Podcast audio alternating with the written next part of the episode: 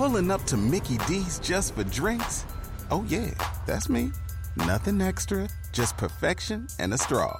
Coming in hot for the coldest cups on the block. Because there are drinks, then there are drinks from McDonald's. Mix things up with any size lemonade or sweet tea for $1.49. Perfect with our classic fries. Price and participation may vary, cannot be combined with any other offer. Ba da ba ba ba. Hi, everybody, and welcome to episode 371 of the Professional Book Nerds podcast presented by Overdrive. This is Adam, and I'm all by myself today. Sorry for the delay. This episode's coming out uh, a day late, but hopefully not a, a buck short, as the uh, old punk rocky songs like to say. Uh, today's interview, or today's episode rather, is an interview I did with Daniel Handler, who you may recognize as the person behind Lemony Snicket and a series of unfortunate events. Uh, one of the many, many uh, children's series that was a huge part of my upbringing, which was a lot of fun. Uh, it also became very, very popular uh, on Netflix, and we did a, a little bit of a, a, chat about that.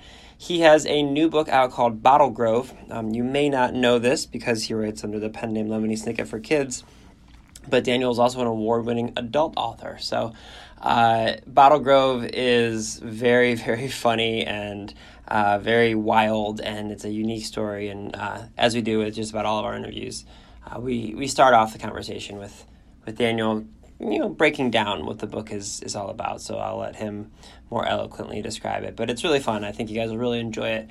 Uh, we had a, a whole lot of fun just kind of joking around and talking about the craft of writing and um, how he goes about his day and where he, um, you know, sort of sees his ideas and just lots of really fun stuff about the the idea of writing. And he has some unique thoughts on uh, on writer's block and just all sorts of fun stuff. So it was really cool to get to talk to him. Um, I did, of course, ask him a few Lemony Snicket related questions because I feel like as a child of a certain age, I couldn't have not asked him certain questions about Lemony Snicket. That would have been a little weird.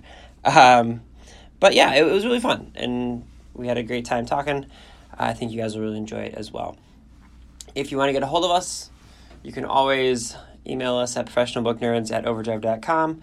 We have a website of the same handle, professionalbooknerds.com.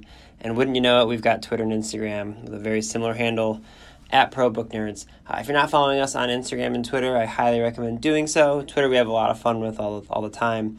And Instagram, we like to do lots of giveaways for all the, the lovely books that we get. Um, so if you're not following us there, be sure to do that. Uh, if you haven't done so in a while, if you wouldn't mind going into iTunes and giving us a quick five star rating and just, you know, real quick sentence about what you like about the podcast, it really helps people find us just a little bit more easily. Uh, and it makes our day, so we, we appreciate that. So if you're enjoying this book nerdery, please feel free to do that. Uh, I think that is just about all the housekeeping. I do want to remind everybody that now that we are officially in September, September 18th is Read an Ebook Day. So go to readanebookday.com for more information about how that holiday is celebrated. Just a little thing I created about six years ago to celebrate uh, digital literacy. And it's a lot of fun. Overdrive has a ton of fun with it, and we're going to give away a whole bunch of stuff. So go to readanebookday.com to check it out. And uh, yeah, I think that's just about everything. So I'm not going to let you wait any longer. I hope you guys enjoy this conversation with Daniel Handler, the genius behind Lemony Snicket, on the Professional Book Nerds podcast.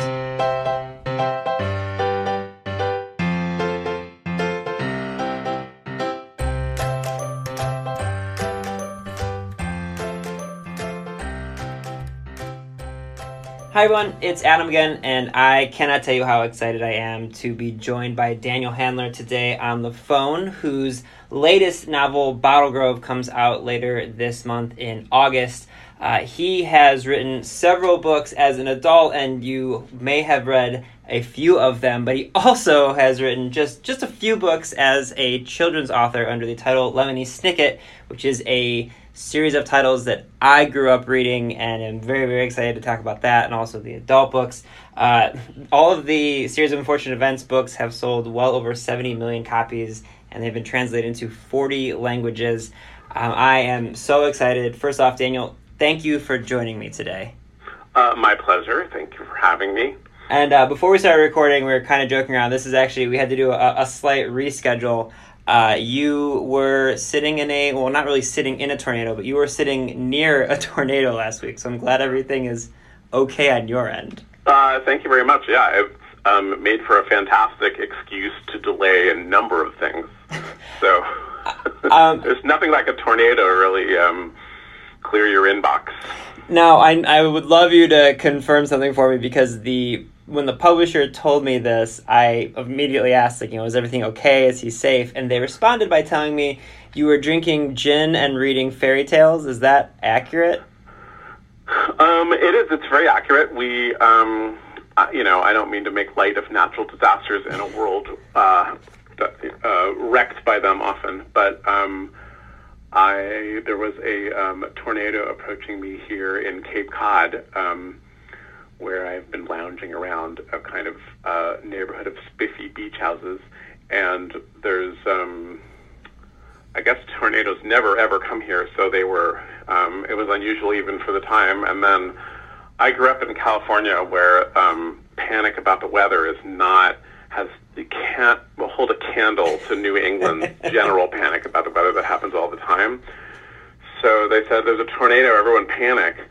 And I thought, but what am I going to do? So I went down to the basement um, with my wife, and we lounged around and read the New Yorker until uh, the internet told us that the tornado had passed and that it hadn't touched down anywhere near us. And then the power went out uh, basically for a day. And then some of the power went back on and went back on in our house. But anyway, just kind of our neighborhood turned into a very um, calm, let's drink up all of the white wine before it goes warm kind of party. and it was, there were some martinis served quick while they would be cold. And um, for another project I'm doing, I'm reading the complete tales of Hans Christian Andersen. So I lay on the sofa for a long time having a martini and drinking uh, and reading the uh, tales of Hans Christian Andersen, which, um, you know, is not the worst way to spend an afternoon under any circumstances. Yeah, I absolutely told all of my coworkers because they asked me, they're like, "Well, aren't you supposed to be doing an interview right now?" And I explained what you were doing, and we all determined that that is that is the life we are looking to lead someday. So I think you are, uh, I believe the term would be living large. That was a, a good job by you. Yeah, thank you, thank you. I felt pretty good. It felt um, like if civilization were coming to an end because of this tornado or another natural disaster, that this was a good way to kind of spend its last few minutes. Yeah, there are there are worse ways to go out. So, so we, of course, I am deeply apologetic for any inconvenience that caused the Professional Book Nerds podcast. I would not want to imply that I'm blind to your pain just because I was drinking martini and reading fairy tales instead of talking to you. I was able to pull through. It's been a week, so uh, there were a lot of tears shed, but I, I've pulled through. So thank you for your concern. You're a true gentleman. Uh, certainly. I think we're both stronger for the experience. Absolutely. So we um I always love making sure at the kind of the, the top of our conversations that uh, authors get a chance to talk about their latest book. So before we get too far into gin and stories and get derailed, would you mind kind of giving our audience a little bit of an introduction to your newest book, Bottle Grove? Uh, certainly, although it's not that far from what we've been talking about in a way. That's true. Um, Bottle Grove is a novel about uh, marriage uh, set against the backdrop of uh, San Francisco as it goes through the rapid social and political and cultural changes that San Francisco is going through right now. So it is about uh, two marriages, one um, based on love and the other one based on money that both um, intersect and um, collide with one another and both have their ups and their downs. And it is um, set against the city, which appears to be changing, and um, there is a shape shifting fox character that runs throughout the novel. Um, that, like San Francisco and like marriage, is kind of half tamed and um, has a certain wildness underneath it that no one knows if they can trust.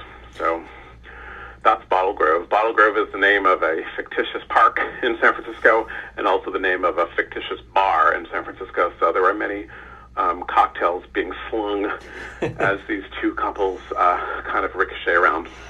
I so it's not the opposite of drinking gin and reading a fairy tale. It's not the same thing, but it's not quite the opposite. It's adjacent. It's nearish. Yeah. Um, I will. They both be working. I guess is the idea. Yeah, absolutely. I will say.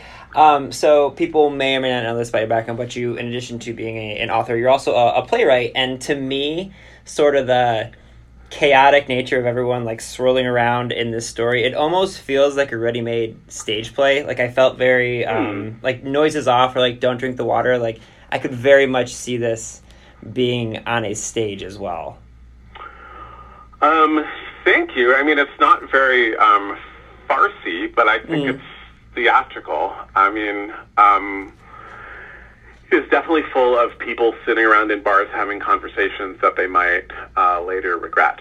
The um, the marriage that's based on love um, uh, slowly begins to drift apart as San Francisco changes and as the people in the marriage change. But there is also um, a marriage that is kind of operating as a long con in which a woman is attempting to marry someone just for the enormous tech fortune that is going on, and she's being coached in this endeavor by a bartender of um, dubious decision-making quality. and um, as with many things where people make a plot of a long con based on dubious decision-making uh, capabilities, it, things don't go that well. it, it also kind of feels to me like I, and you can correct me if i'm wrong but it, it feels like you enjoy conveying sort of the kind of like shades of gray where a book doesn't really comfortably put characters in a box of saying like oh this is the person you're supposed to root for or against and vice versa. Like it seems to me like you like kind of playing in those in those various lines there. I mean, I like a story that surprises me, and um, the vast majority of my friends are human beings, so they're flawed and, um, you know, sometimes seem like heroes and sometimes seem like villains and sometimes seem like perpetrators and sometimes seem like victims. So um, I like a story to reflect that kind of thing. Um, I don't write very realistically, but I like to make the people as realistic as possible as they're put into kind of uh, unbelievable situations. so along those lines like putting them into you know extreme situations um, we've had uh, several authors tell us um, harlan coben most recently in an interview that he likes to start his, his stories just kind of by asking like a what if question. Like what if that person i'm looking at is actually a homeless guy who's trying to murder me and, and sort of those things. And, and i've seen you say kind of similarly that you live in a state of like bewilderment all day long. Um, do you sort of do a similar thing by being always curious about what's around you? Like, is that how you are able to think of sort of these fantastical elements that are, you know, have a realistic aspect to them, but then are extended beyond that? I think so, yes. I mean, I think that I, because I have the luxury of um, getting to be an artist for a living, I have a great deal of time in which I'm um, kind of set to receive. So I take a lot of long walks around San Francisco, and um, the stories that people told me of their marriages and other- stories that I overheard or um, would hear snatches of conversation and kind of make up about those marriages led me to the plot of this book. So I like to definitely take a pebble from um, something that I see around me and then I kind of skip it across the water of my imagination, I think. Uh, do you sort of reserve time for yourself every day to just be sort of, like you said, kind of taking in the information around you? Is that something that you like sort of block out every day for your part of your, you know, what would be a, a work day, I suppose? Well, I mean, my supreme luck is that I don't have to set aside that time because I'm self-employed and very few people are checking up on me, and so I get to stop my workday around the time that everybody else wishes they stopped their workday. So I work hard in the morning and, um, you know, have a little lunch or something and work a little bit in the afternoon. And then just when everyone else has to say, okay, it's time to look busy for another couple of hours before the boss notices, I get to stop. So I spend a lot of that time. I write most of the time outside the house nowadays, and um, and then I'm walking back or taking the bus back or um, just doing a lot of uh, kind of empty space where um, people are coming to me. And then, I, and I think this is also has in common with a lot of writers, and it's I, I think a strange thing because I've certainly marveled with other writers at it. But if people know you're a writer, they tend to tell you things. Out of all the people to tell, you know, and exactly the kind of people who are going to take one aspect of your story and turn it into something. Those are the people who often tell. So people tell me things about their marriages, and um, I, as I began this book, I was kind of hitting a time in my life where the first wave of people I knew were divorcing, and um, you learn a lot more about a marriage when it falls apart from another person's marriage than you do when they're together, and so you hear a lot of stories and you kind of wonder at the nature of attachments and um, you know something that is very romantic to one person would be a completely intolerable situation to another. And you begin to just kind of wonder at the way we all bump up against one another. I, that's really interesting. Would you say that your writing for adults has kind of followed a sort of um, kind of similar like, like life path as, as you have like do you tend to really focus on the experiences that you're living at that kind of current time for your writing? Um, I mean, I think you would almost have to. Mm. Um, my first novel is about high school. I have a um, small set of novels that are I have a lot of young people in them, and um, you know, I think if something's happening to you, if you're around something, it's almost impossible not to put that into your fiction project. Even people I know who write historical fiction or science fiction or other things that are kind of far flung from um, their own realities, it's still, if you're having a fight with someone, you're probably going to have that fight someplace in the book. Um, I'll be honest, I'm imagining kind of your friends and family sitting around with you and like having a conversation over those glasses of wine or something and saying something and then thinking to themselves like, "Oh man, that's that's going to be in a book someday." Yeah, I try to be very clear about it. I'm like, okay, this is going into a book, so don't talk about it anymore if you don't want to. But um, people do anyway. Um, I've also seen you have an interesting take on writer's block. You kind of think that it's not a thing that exists, correct? Um. Well, I mean, certainly people have it, so I guess it exists in that way. I don't want to be the Marianne Williamson of writer's block. and tell people that it's all nothing or toxic energy or something like that. But um, I think it makes more sense to stay at your desk working than it does to decide that you have writer's block and that you can't do anything about it. So um, there are days when I'm less enthusiastic about the project I'm working on or less enthusiastic about writing in general or, you know, just filled with despair and angst and pessimism, the way so much of us are so much of the time. Uh, but then I'll just keep on writing, and my uh, belief is that writing a, some a handful of terrible pages is better than writing no pages, because at least with the terrible pages you can say, well, whatever I'm going to write, it's not going to be like this. I, by process of elimination, I've decided these paragraphs are terrible, and that kind of helps you along. I feel like the Elizabeth Warren version of this part of the conversation would be something along the lines of like, I don't know why anyone would become a writer just to complain about not having written anything. It's kind of like the her quote. Yes, I believe yesterday was about I don't know why anyone would run for president just to complain about all the things that we can't do as a president. Like I feel like there's an Elizabeth Warren tie in here somewhere as well.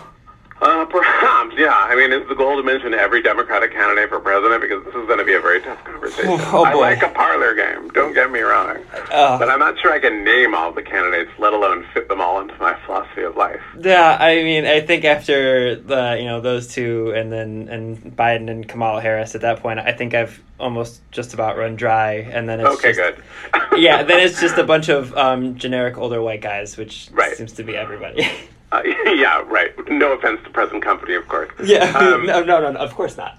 I mean, I when I was first starting out and an undergraduate, and I knew I wanted to be a writer, and I was studying writing with this uh, professor of mine and mentor of mine, Kit Reed, who uh, we lost recently. Um, but uh, as school was approaching its end for me, I said to her, I need you to tell me if I'm good enough to be a writer or not. Hmm. And she said, I can't tell you that because that has nothing to do with it. What you have to do is to go someplace and spend a lot of time writing and just figure out if you like it. Figure out if that's something that you want to do all day long. And I was so annoyed with her, as I often was, and she was right, as she almost always was. Um, you know, because I thought, why don't you just tell me? Why do why are you making me figure out something? I want to figure it out for me. But um, the best part of being a writer, and kind of the only real reward, is if you like it.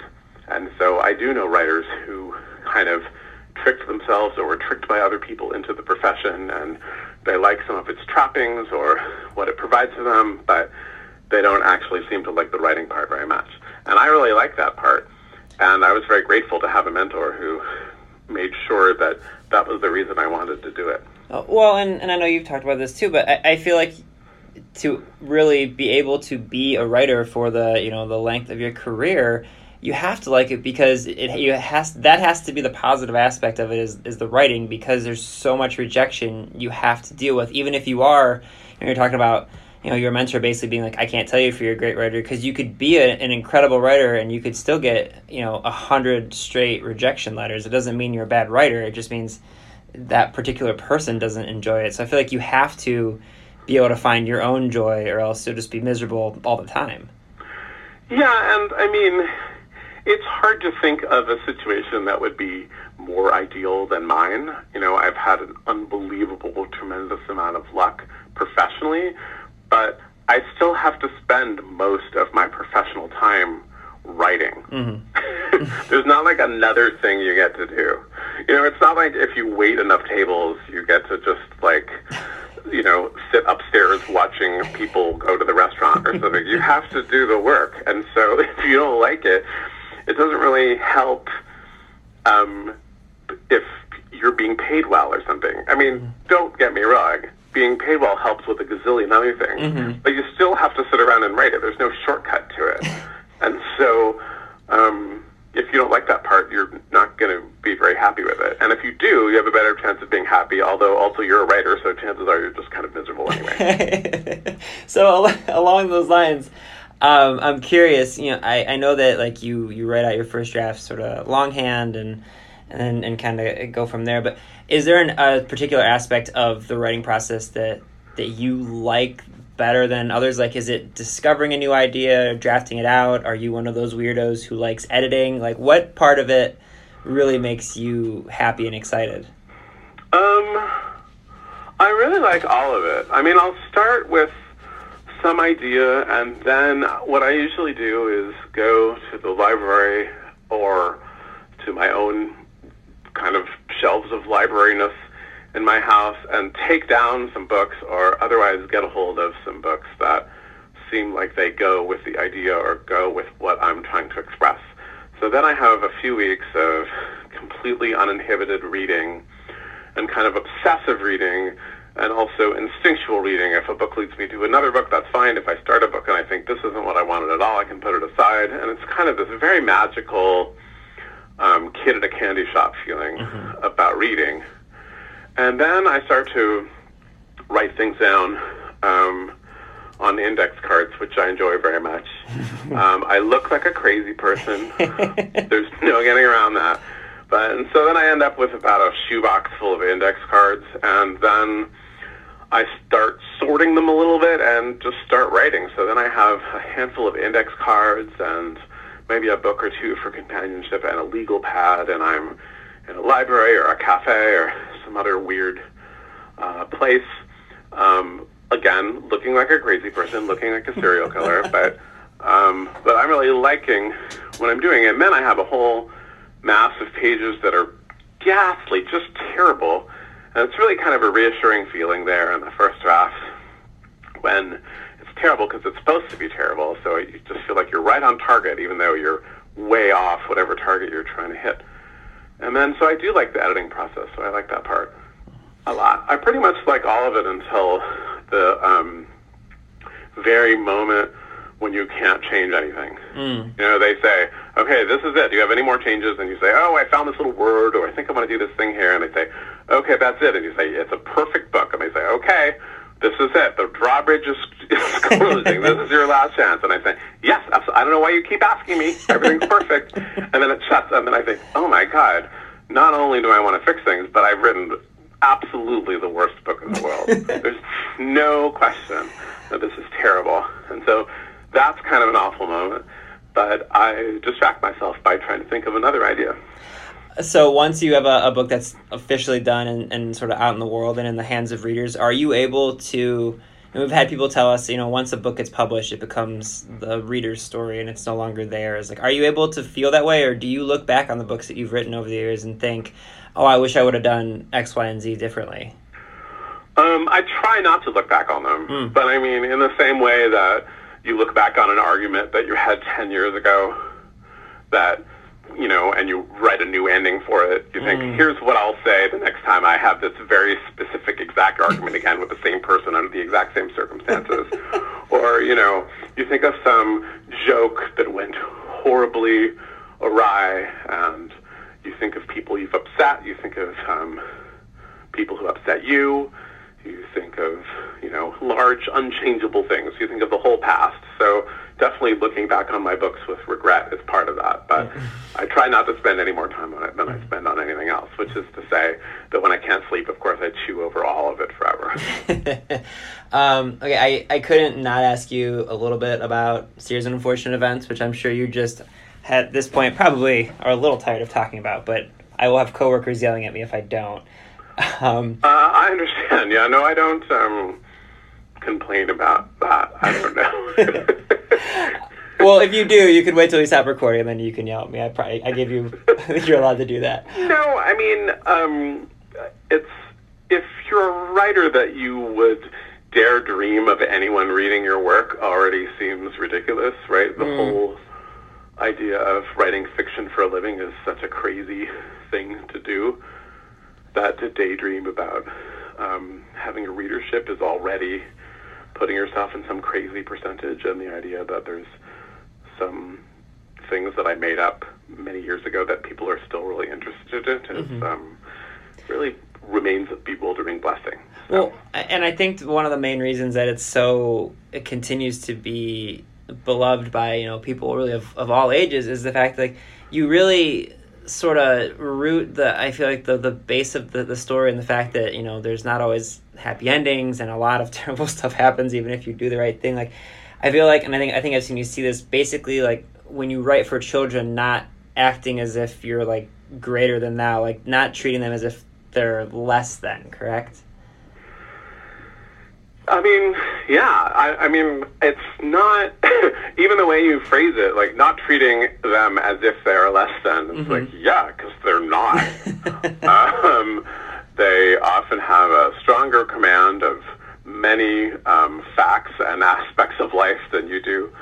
They are, um, you know, they're just a wide variety. They're like people in that way, and so you have to treat them like people.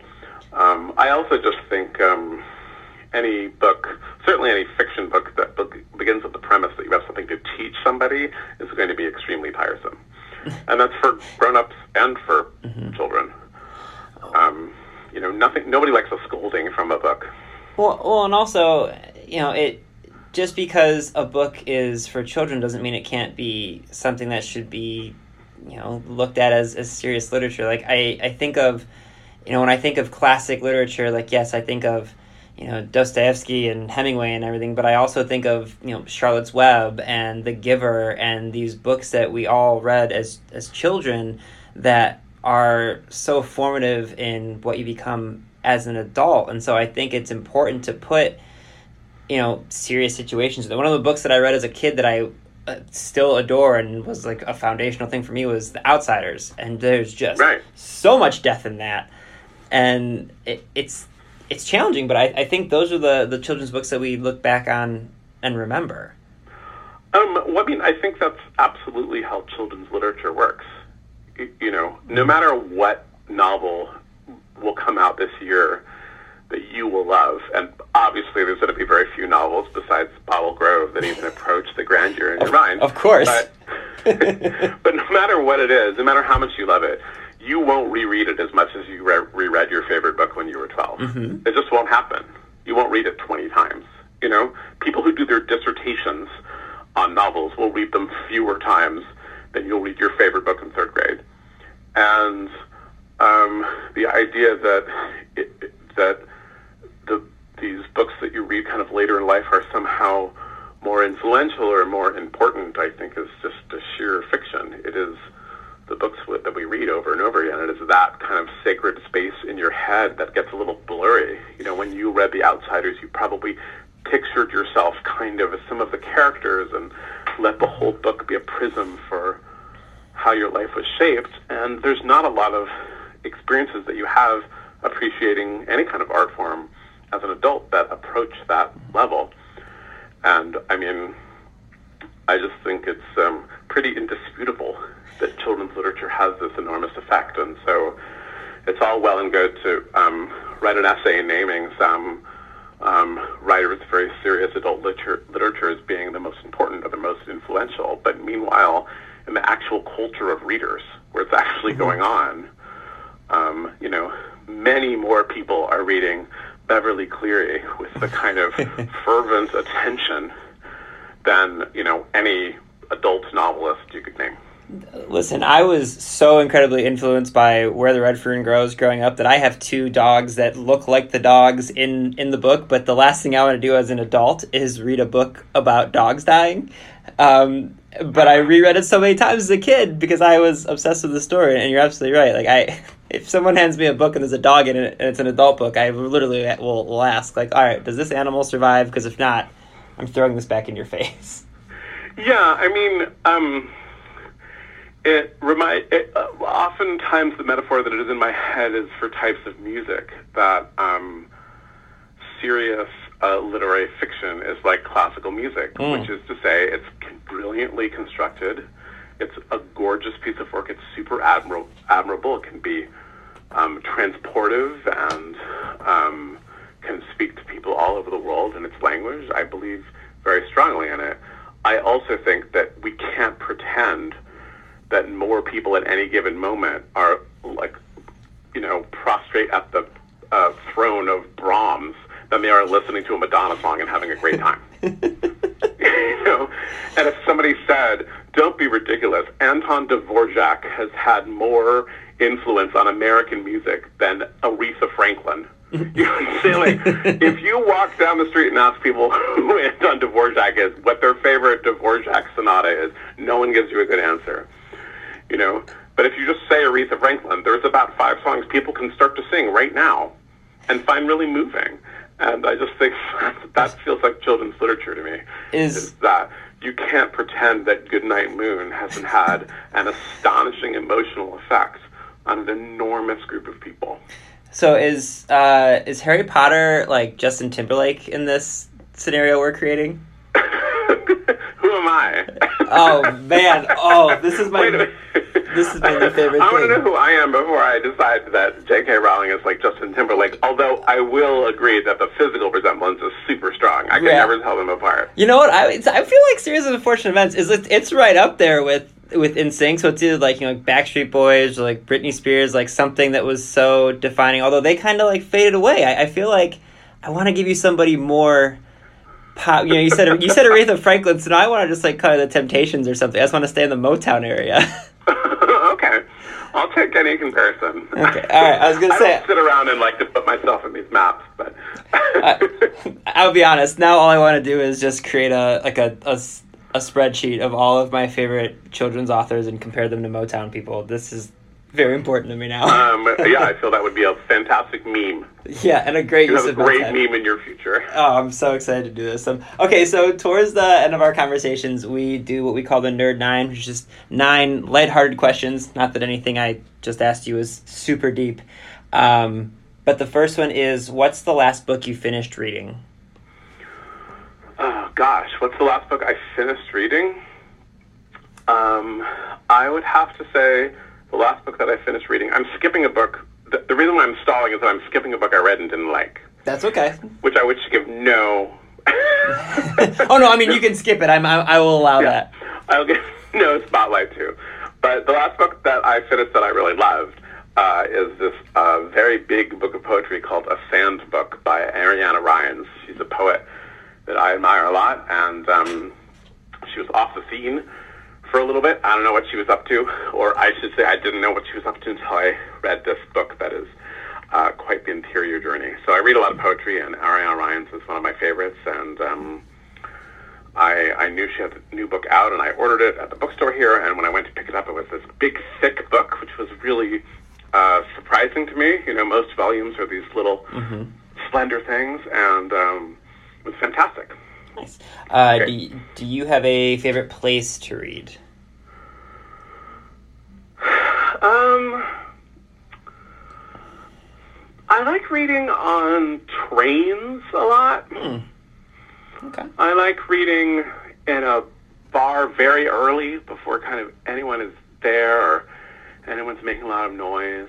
Um, but I have an enormous chair at home that um, where I do a lot of my most serious reading in particular, and I really love that chair. I've announced my plans to die in the chair, which I hope will not be some complicated thing where like I'll have to be dragged across town while dying to get to the chair.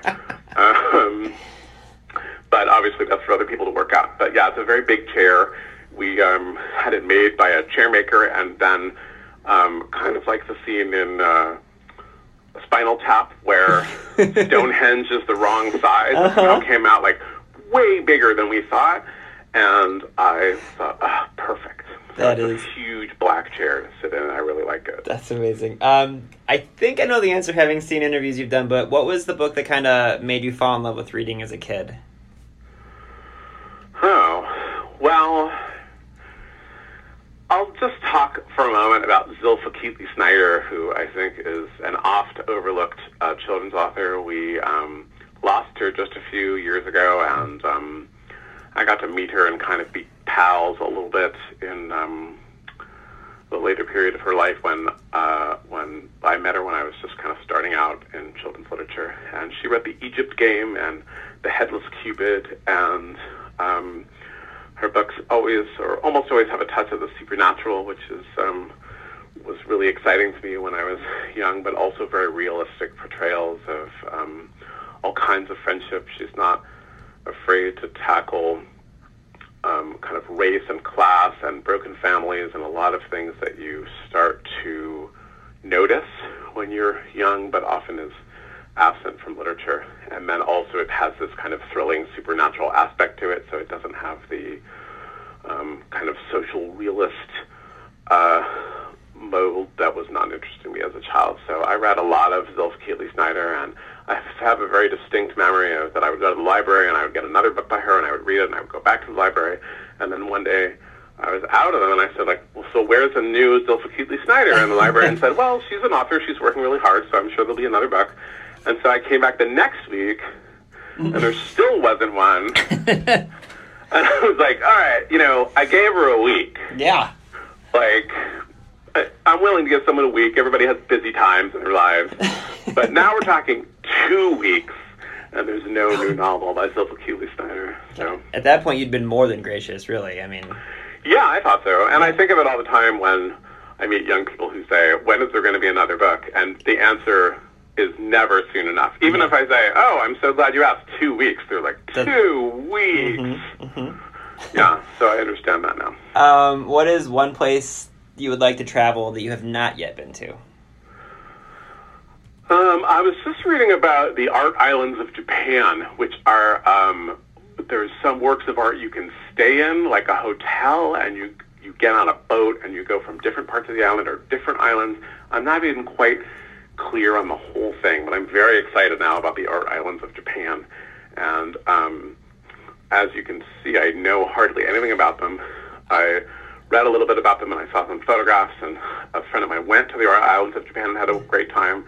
And so now I've become that kind of person where I'm about to tip over into being an expert on something that I actually know nothing about. Oh, yeah. I can feel myself about to start to go to parties and say, like, you know, it's amazing, the art islands of Japan It, and um, then be unable to answer even the simplest question about it. And so obviously I have to go sooner than later so I catch up to my own pretentious nonsense. yeah. Um, that now Naoshima, isn't it? It's Yeah. something like that. Yeah, I've I've also know just enough to make myself sound like an idiot if I talked for one moment longer about it, but I have Yeah. heard of it.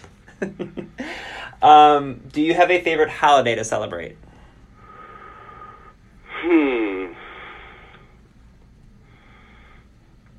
Well,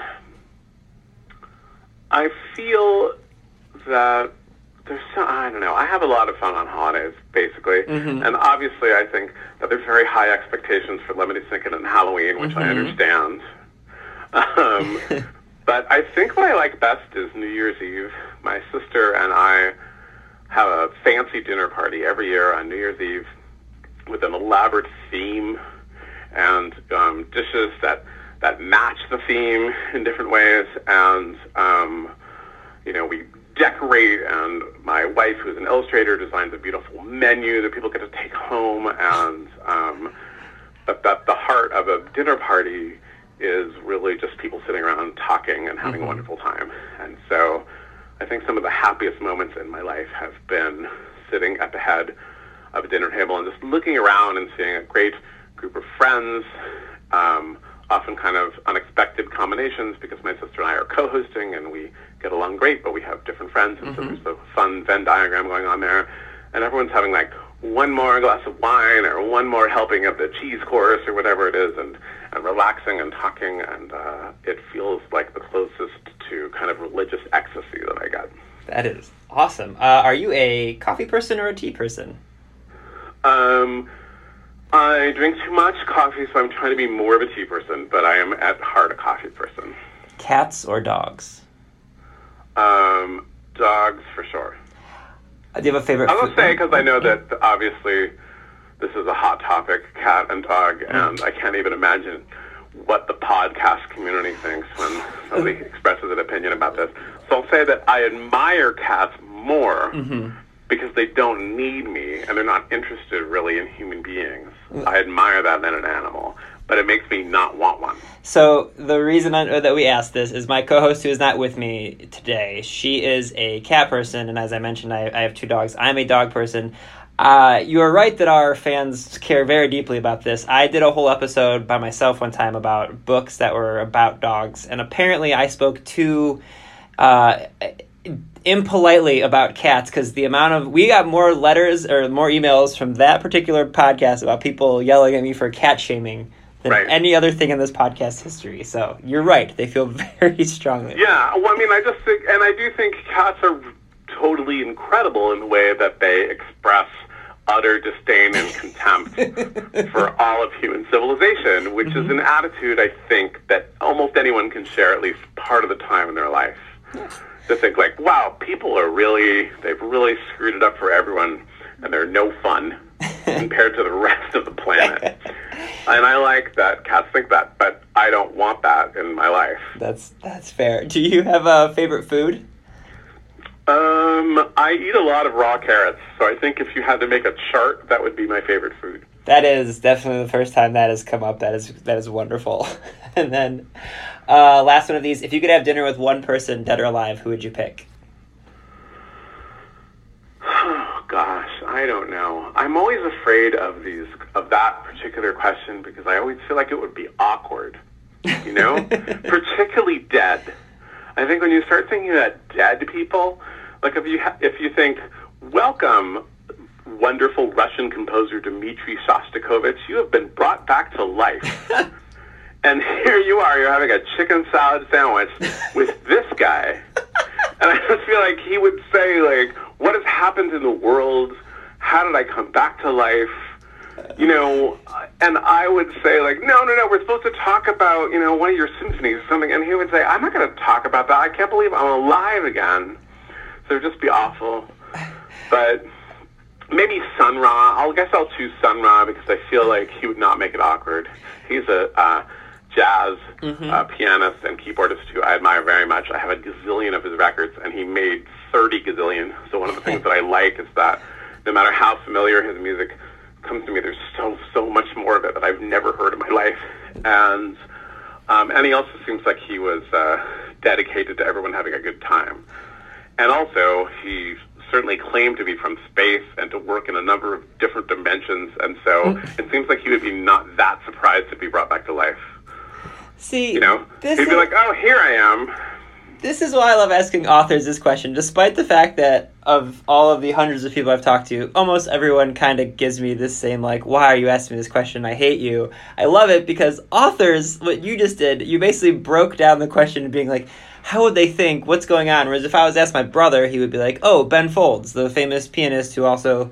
You know, has done pop music and has been such an integral part of my life, and that'd be full stop. Uh, But you really dug into yeah. it. Well, I think also uh, because of the crazy uh, streak of luck in my professional life, I've met many living Mm. people I admire, and sometimes it's great, and sometimes it's not.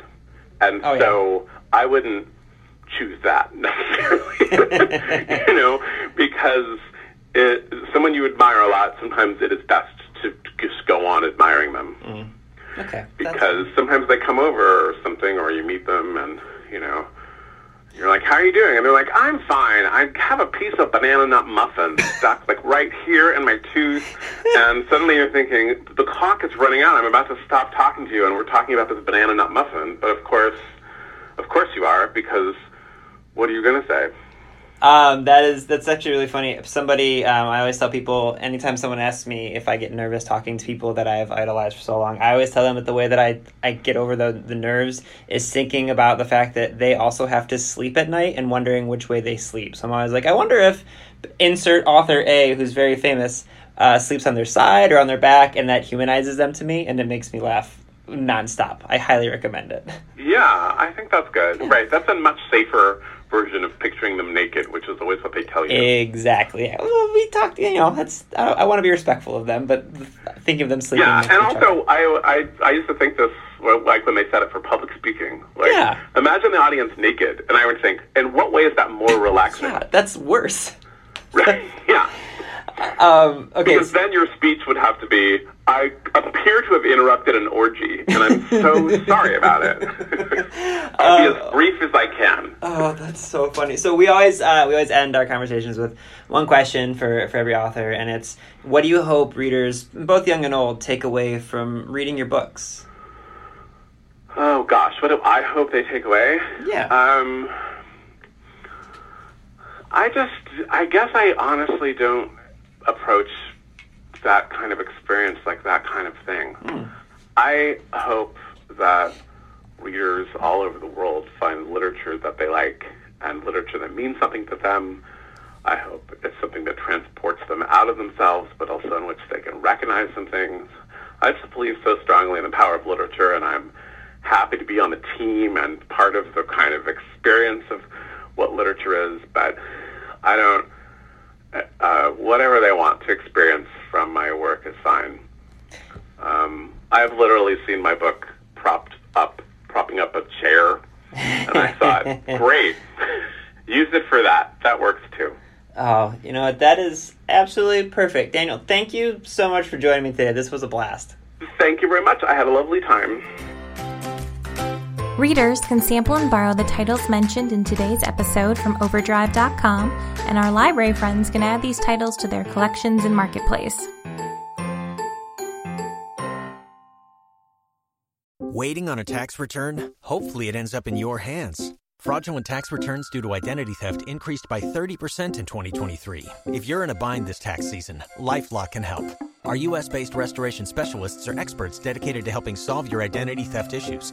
And all LifeLock plans are backed by the Million Dollar Protection Package. So we'll reimburse you up to the limits of your plan if you lose money due to identity theft. Help protect your information this tax season with LifeLock. Save up to 25% your first year at LifeLock.com slash aware.